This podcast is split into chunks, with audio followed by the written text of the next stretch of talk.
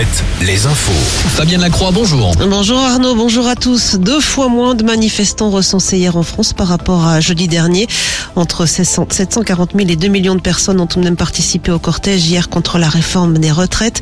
Des manifestations parfois ponctuées de violences, des feux de poubelle, du mobilier urbain et des vitrines brisées à Saint-Nazaire, Bordeaux ou encore à Angers, où six personnes ont été interpellées.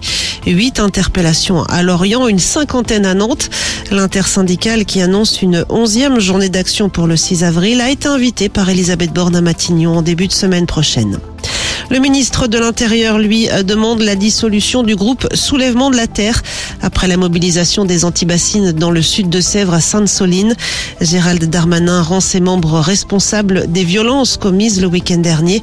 Deux participants au rassemblement sont toujours hospitalisés à Poitiers avec un pronostic vital engagé.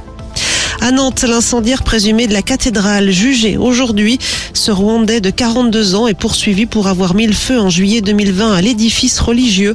Les flammes avaient détruit un grand orgue et un tableau du 19e siècle. Le prévenu qui officie en tant que bénévole était chargé de fermer la cathédrale. Fragile psychologiquement, il était passé aux aveux une semaine après les faits. L'homme est également mis en examen pour l'assassinat d'un prêtre en août 2021 en Vendée, à Saint-Laurent-sur-Sèvre.